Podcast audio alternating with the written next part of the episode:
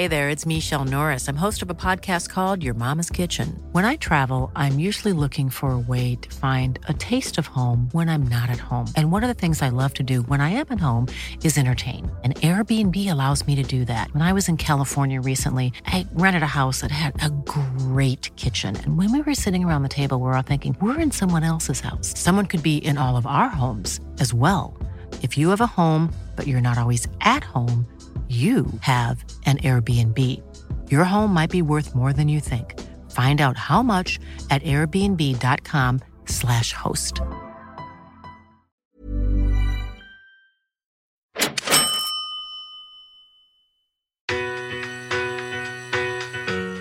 So I think when you talk to someone who's done it and they've experienced some failures or even some wins, that's where you learn uh, most of your knowledge. This is Property Investory, where we talk to successful property investors to find out more about their stories, mindset, and strategies. I'm Tyrone Shum, and in this episode, we're back with the founder and director of JD Capital, Jyh Kao.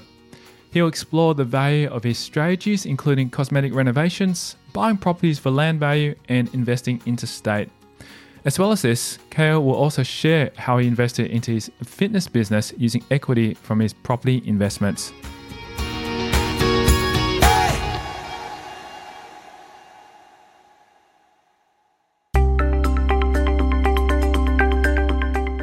In our previous conversation with Kao, we explored his property investment journey. Now, let's delve into the strategies that he uses, including renovations. I've only been able to do it on two properties so far, um, and the ones that are in Sydney only because of, of being um, in the physical location. I, I, definitely do intend on renovating properties um, that I hold elsewhere. Um, and the main reason that I buy houses now is because I want to be able to add value and do improvements. What I realize with the apartments, there's only limited to things you can do, usually just limited to internal, right? But I can tell you just from doing internal cosmetic renovations, um, and what I did for the North Sydney, and I've got another apartment in Brighton Le Sands. So these two apartments, I did some cosmetic renos. The total renovation spend for both of them was around just under ten thousand each. And so basically, basically what I did was complete revamp. So fresh paint um, all out, um, new lighting fixtures, changed or changed kind of the oyster lights into downlights, LED downlights. Um, changed the blinds into Venetian blinds or shutter blinds. Um, floorboards, so ripped out the carpet, old carpet, and just put down those floating floorboards. Um, did some basic kitchen stuff, just changing fixtures, changing bench tops, splashbacks, which are all DIY. Most of it's all DIY through Bunnings, right? So a lot of this stuff it's it's quite simple to do, or I could just outsource to you know like a not even a builder because you can just probably get like a tradesman to do a lot of these stuff. Yeah, so it won't cost you too much money. Whereas if you go pay a builder to do this stuff, it probably would cost like you know 30, 40k. So around 10k all up, including labor for the spend. Um, and the property just transforms itself. Like if you look at the photos of some of the properties that I've been able to renovate, like really, really ugly, kind of apartments and they're now looking quite modern inside. And from that, I was able to increase not only the equity, but also increase the rent. So that increases your cash flow and rental yield. Another strategy that Kao sticks to is buying properties with good land value. So most of the houses I'm looking at have, have minimum five to 600 square meters of land because I've learned that land value is what appreciates over time um, fastest. And we can see that houses have, have overperformed compared to apartments. So the first two properties I bought were apartments. So um, now that I've, I've you know got this learning, I'm just really focusing on houses. And for areas, look, I'm not really too stuck on which area it is. Usually, what I like to do is I kind of just like to research a particular area and I just study it for a while. And I just look at the house prices in that area and see what neighboring suburbs are doing too. Because one thing I like to look at is pricing disparity. If some, if a particular house is cheaper than another house, particularly if it's unrenovated. And let's say you could buy a you know four bedroom house in um, Chatswood, right? Let's just let's say it's uh, five hundred thousand, right? Unrenovated, but then you found the same house, four bedroom on the same street that's worth eight hundred k. So there's a three hundred k disparity there, right? most likely just because it's renovated. So if I can go in, buy that house, do a renovation, that's then going to give it a, a, a big uplift. So for me, I'm not too hung on the area as long as where the numbers work. Like if if I can add value to it, and if the rental income is covering more than the repayments of the property and the holding costs, then to me it makes sense because I'm going to hold that property for quite a long time. These strategies allow for Kao to achieve his why in property investment. The why is really just to be financially independent and not have to worry about money. Um, yeah, for me, I remember work, seeing my parents work so hard. Like they were saving every single dollar, and I can just see that they're that they're so frugal. They'll never spend you know things on themselves. I remember like comparing myself to other kids. Like they were able to go you know, always buy new toys or, or go out on family holidays and just do a lot. Um, whereas our family was just very, very focused on saving. And I just watched my parents save a lot of their money. And they weren't very, they weren't very aggressive with investing. Besides the property that they bought in um, Lindfield, they didn't invest in anything else. So I always wanted to kind of take money off the table. Um, I don't really have like a specific like number that I need to target. It's just for me, just I just want to be financially independent to the point where you know I don't have to really worry about um, about money and just being able to have freedom. Just to, and that doesn't doesn't mean to live a lavish lifestyle. It just means to you know maybe for a year I might might want to take some time off and just go travel. You know, explore the world and not have to worry about working or have to worry about, you know, a boss knocking on my door saying, come back to work. In order to achieve his why, Kao also declares to do something that many investors won't investing interstate. I remember at the time, like not many people I knew were buying interstate. It, it, borderless investing wasn't really a big thing back then. People were worried that like they're like, oh, people kept telling you don't buy something you can't see, don't buy sight unseen. I remember I had an argument with my dad because I wanted to buy in Queensland. He was telling me it would be such a bad investment. He's like, you can't see the property. What if there's what if there's something you need to go fix? And I just argued with him because I said, look, like the numbers work and you know let, let me try this. And, and we just kept arguing back and forth about it. In the end i said you know it's, i'm going to do what i'm going to do. It's, it's it's my money so i'm going to make that decision. If it fails it fails. I'll take ownership. Um, but the real trigger for me was i just at that time sydney was moving quite a lot and i just couldn't afford to get back into the sydney market. And i wanted some exposure. So i was going to a lot of property seminars and i end up meeting a buyer's agent at the time.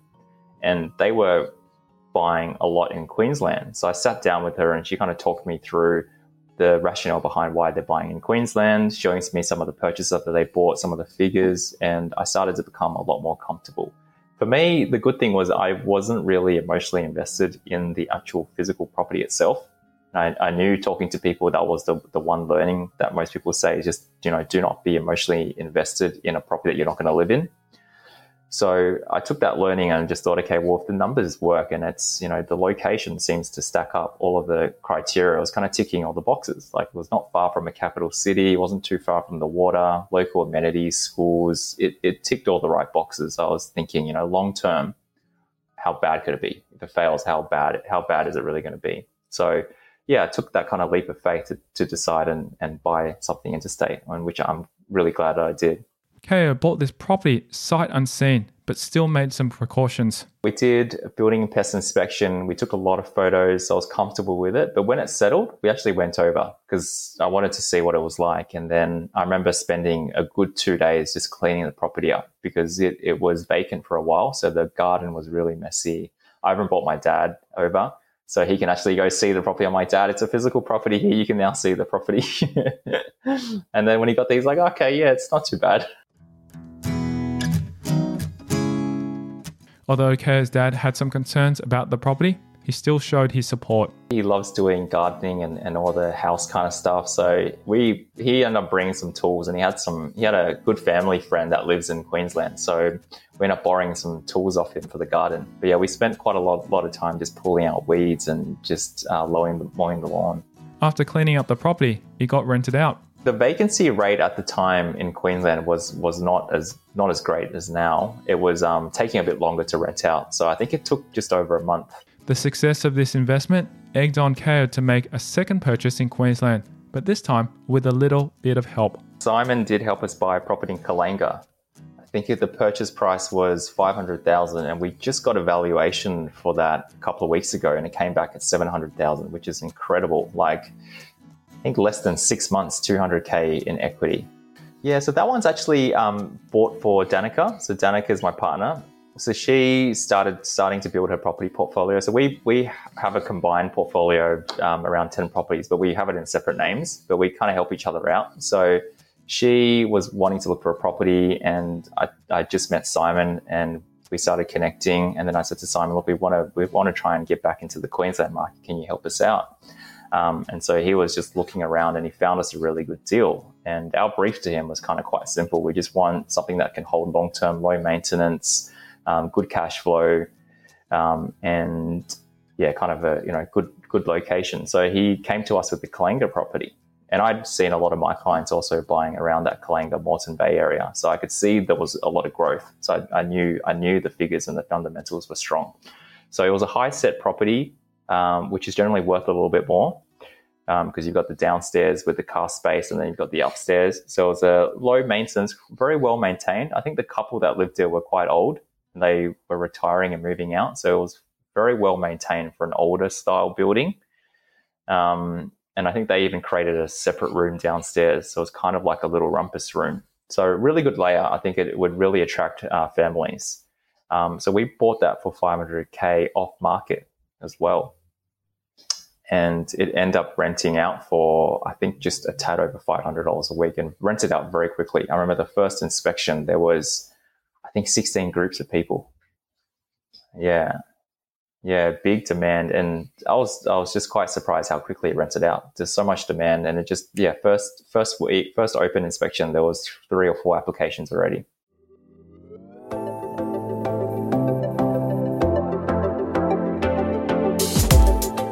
Coming up after the break, Kao will delve into owning a second business. I've always wanted to get into business or do something um, business related. He will share the resources that he uses to achieve success. Um, but in terms of like specific resources, I think over the last year or two, definitely been listening to a lot of podcasts. We'll delve into what he is excited for in the future. I'm really excited to grow JD Capital. And that's next.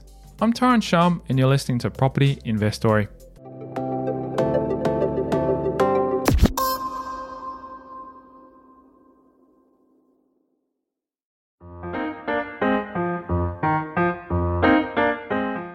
Hey, let's be real. Deals that can yield 20 to 30% per annum do exist. Don't believe me? Well, here's a story about property development I invested in Victoria. This developer had the project fully funded beforehand, but he and his family suffered a loss, a circumstance that led him to be unable to proceed with the development. So I stepped in, and in two weeks, we funded the shortfall, allowing for the development to continue. Five months later, the development was refinanced and we received our funds back with interest. Yes, there are amazing opportunities in the property market like this one. So, do you want to get a better return with low risk on your money? Then register your interest by visiting propertyinvestory.com.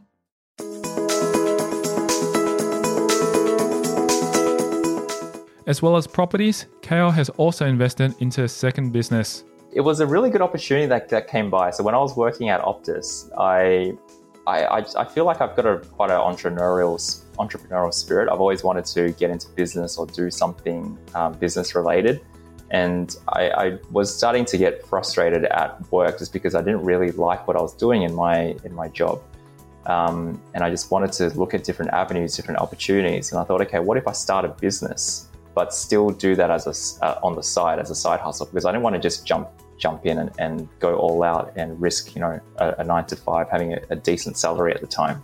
So I thought, how can I leverage a decent salary that I was on to then invest that into another, I guess, another um, business or asset that gives me gives me um, you know another income stream.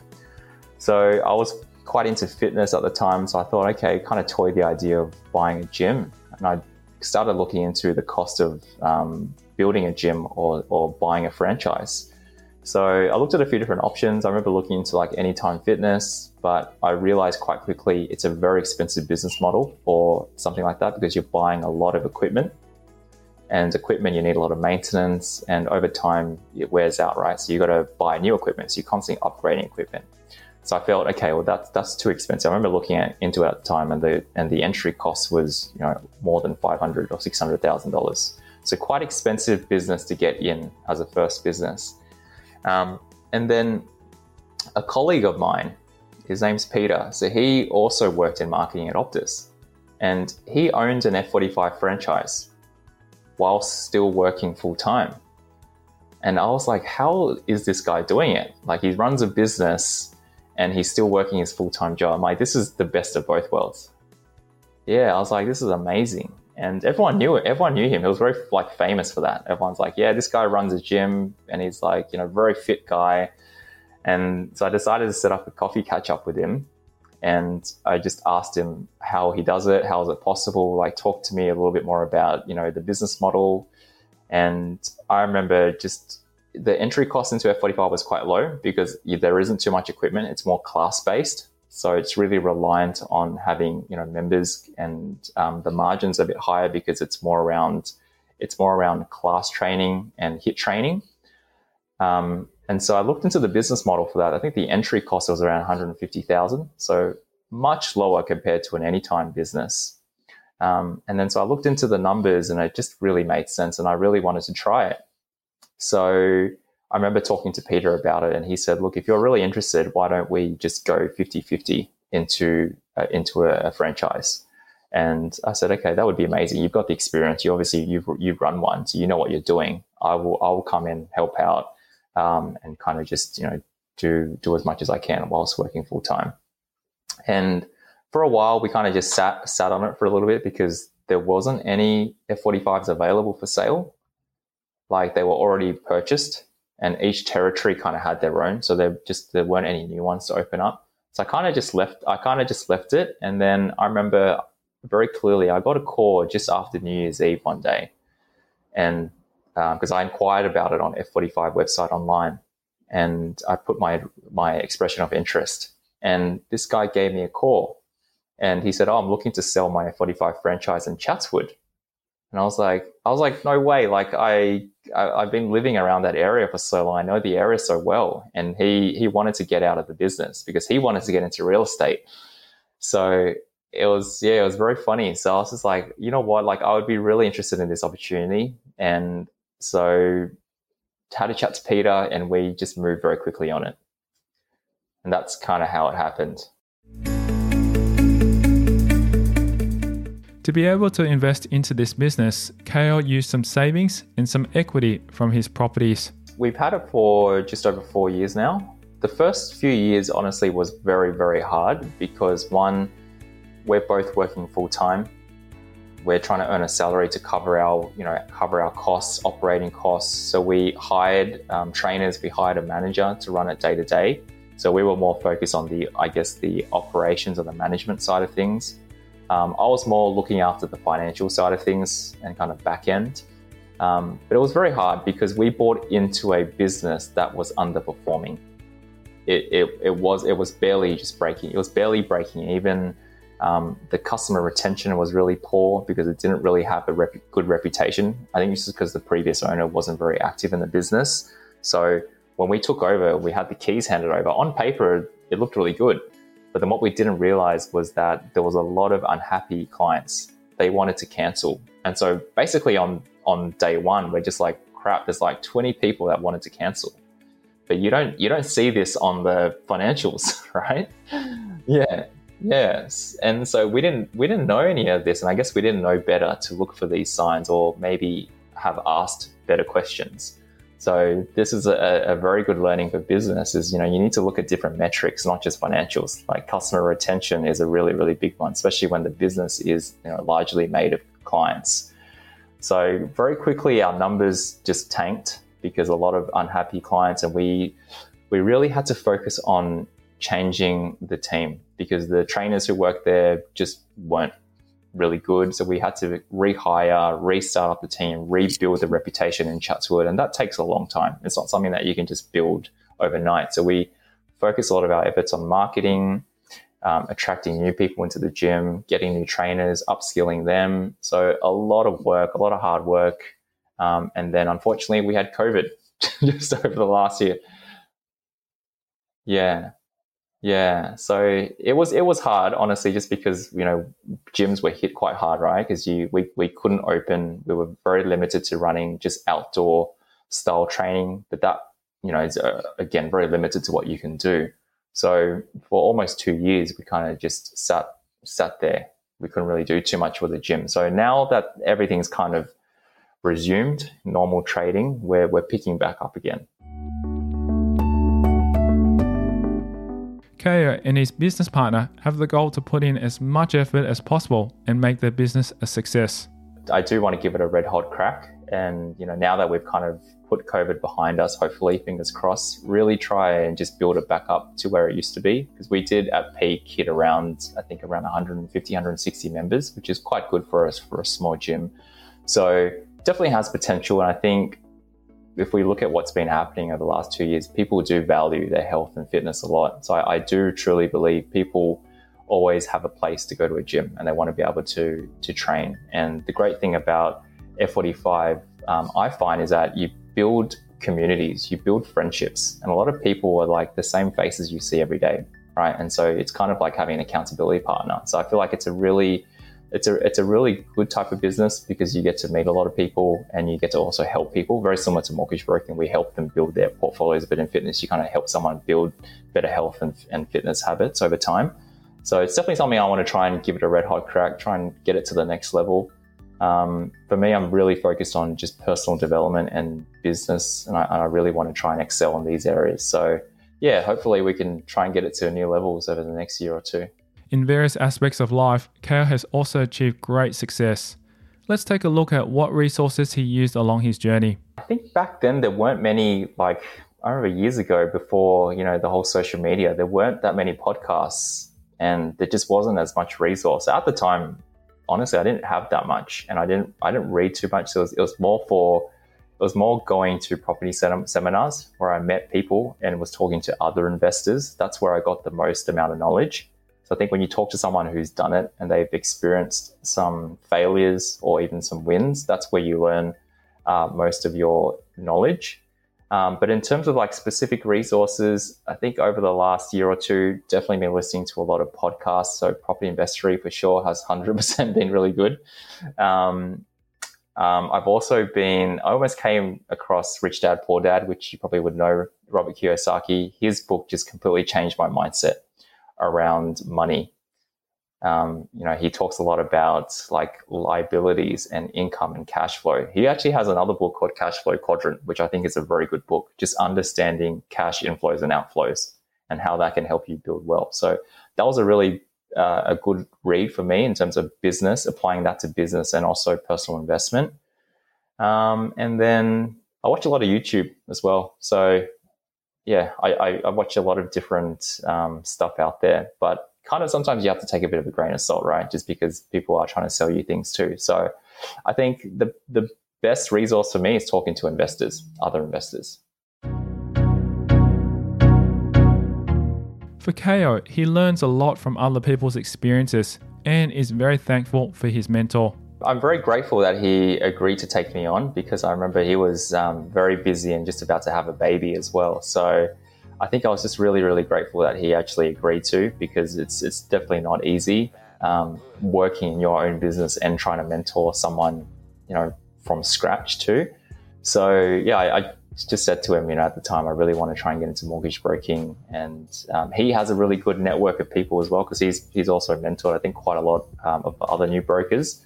So we've got a really good community um, that we all kind of leverage off each other. So uh, when I first started my mortgage broking business, I ended up moving into an office in the city with uh, two other brokers. And so we just every day shared learnings. Um, I was able to listen to how they were talking to clients um, and just how they interact with people as well. So that was a massive learning curve. That first year just really helped me just build up that business. if Kao was able to speak to himself 10 years ago, he would pass on the lessons he learned from his own journey. I would definitely say take more risks and be uncomfortable. I think I got too comfortable for many years, especially during my corporate years at Optus. Probably three years just being too comfortable in the same role, right? That's three years of growth that I missed out on. So, yeah, I look back, I'm like, there were many years that I kind of think I just wasted just because I was too comfortable. I was happy, not happy, but like content, and you just didn't push yourself harder. And I think if you, I really do believe the, the more upfront work you do, in the early stages. It's like the foundation, right? The more upfront work you do, it's going to compound into your later years. Same as investing, right? You you you have much larger compounding when you get to the later decades. Same same kind of concept. So I think if I worked not worked harder, but like if I took a bit more risk, um, put myself in you know uncomfortable positions, take calculated risks, then I would have probably uh, been able to see a lot of different or more opportunities. On the other side of the spectrum, Kao is very excited about his future. I'm really excited to grow JD Capital. So this year or last year, we've actually been like growing at a very, very fast rate. Um, and we've been able to connect with so many different people, um, a lot of people from different states as well. Um, I've personally been traveling to Perth and also Darwin um, recently because Danica, my partner, she she works in um, defence, so she travels around for work. So I've had the pleasure to kind of move around Australia, and the great thing about that is I get to see more real estate, right, more opportunities. So that's also kind of how I got into the Perth market. I was like, Perth is actually quite an amazing area, and it just opens up a lot of opportunities. So I'm just really excited to travel a little bit more again, um, see more of Australia, meet more people um, and help people build their wealth journey because I think wealth is a is a conversation that was you know traditionally quite a taboo subject, but if we talk more openly about it, it, it can be an everyday conversation. When it comes to building success, Kao pushes the value of hard work and thinks that luck only has a small role to play. I would say 80% hard work and 20% luck. And the reason why I say 80% hard work is if you don't put in the work, it won't happen. So it really has to come from your initiative to take action. And I find if you just take action, even if you make a mistake, if you consistently take action over time, you will end up getting further than not doing anything. Um, 20% luck, I say that because there are so many factors we can't control, right? Like we, we don't know if the market's going to go up or down. Like I bought into the Sydney market not knowing it's going to keep booming. It, it boomed, which is great. Same as Queensland. I didn't expect Queensland was going to go through such an incredible growth period last year. No one, no one knew house prices were going to increase 22% last year, right? So I think there was a bit of luck last year too, but it doesn't happen if you don't take the opportunity.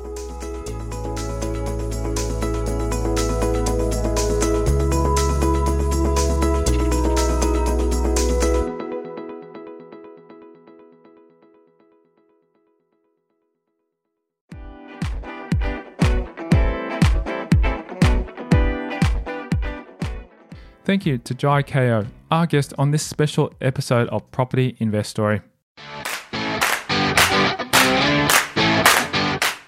If you love the show, perhaps you're now ready to invest your money in a low risk, high return deal. If you are, then SMS me your name and email address on 04 99 88 10 40 to become a lender. There are amazing opportunities in the property market right now and I'm looking for lenders who want to invest their money for as short as six months. What are you waiting for? Don't let your money just sit in the bank. To register your interest, text me your name and email address on 04 99 88 10 40.